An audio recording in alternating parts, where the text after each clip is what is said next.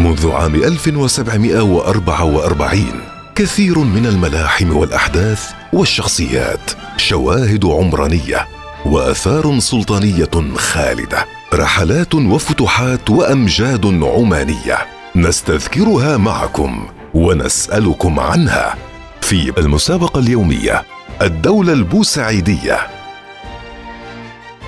السلام عليكم ورحمة الله وبركاته. أهلا بكم مستمعينا الكرام. من هو القاضي والمؤرخ الذي عينه الإمام أحمد بن سعيد قاضيا في مسقط؟ وهو أيضا مؤلف كتاب قصص وأخبار جرت في عمان. القاضي الفقيه المؤرخ الشيخ أبو سليمان محمد بن عامر بن راشد بن سعيد المعولي المشهور بابن عريق قاض ومؤرخ عينه الإمام أحمد بن سعيد قاضيا في مسقط منذ بداية عهده. وحتى وفاته سنة 1776 ميلادي. نشأ القاضي ابن عريق في حلة المطلع ببلدة أفي من بلدان وادي المعاول حيث نشأ في بيت علم وصلاح وشرف وتعلم على يد والده فقد كان أبوه واليا لليعاربة على بركة. عاصر الشيخ ابن عريق جملة من علماء عمان والذين تعلم على أيديهم أو الذين زاملهم في الدراسة والمهنة. ومن هؤلاء الشيخ سعيد بن بشير الصبحي والشيخ حبيب بن سالم أنبو سعيدي والشيخ سرحان بن سعيد الأزكوي وغيرهم. شهد الشيخ المعولي أفول دولة اليعاربة وعاصر الأحداث التاريخية المفصلية التي جرت بعمان من حروب أهلية وغزوات أجنبية فأحزنه ذلك.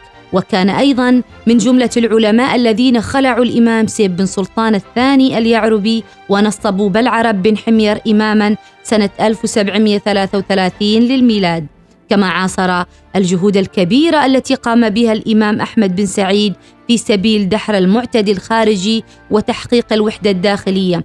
وكان أيضا ابن عريق أحد العاقدين للإمام أحمد بن سعيد بالإمامة بحسن الرستاق. عينه الإمام أحمد بن سعيد كما قلنا قاضيا له بمسقط وكان يصطحبه أحيانا في جولاته. توفي ابن عريق في صباح يوم الثالث عشر من ذي الحجة من عام 1190 يناير 1777 وترك المعولي إرثا علميا متنوعا في الفقه والأنساب والتاريخ والشعر منها المطبوع ومنها ما زال مخطوطا ينتظر من يخرجه لحيز الطباعة محققا تحقيقا علميا. ومن تلك المؤلفات المهذب وعين الأدب وأيضا كتاب التهذيب في الفصاحة وكتاب في أنساب قبيلته المعاول. وأشهر مؤلفات ابن عريق كتاب في التاريخ بعنوان قصص وأخبار جرت في عمان. يتناول هذا الكتاب تاريخ عمان منذ هجرة مالك بن فهم الأزدي إليها في القرن الثاني للميلاد حتى ظهور أحمد بن سعيد البوسعيدي في عام 1744 ويعد الكتاب من أهم مصادر التاريخ العماني خلال مرحلة الانتقال من دولة اليعاربة إلى دولة البوسعيد في منتصف القرن الثاني عشر الهجري الثامن عشر للميلاد.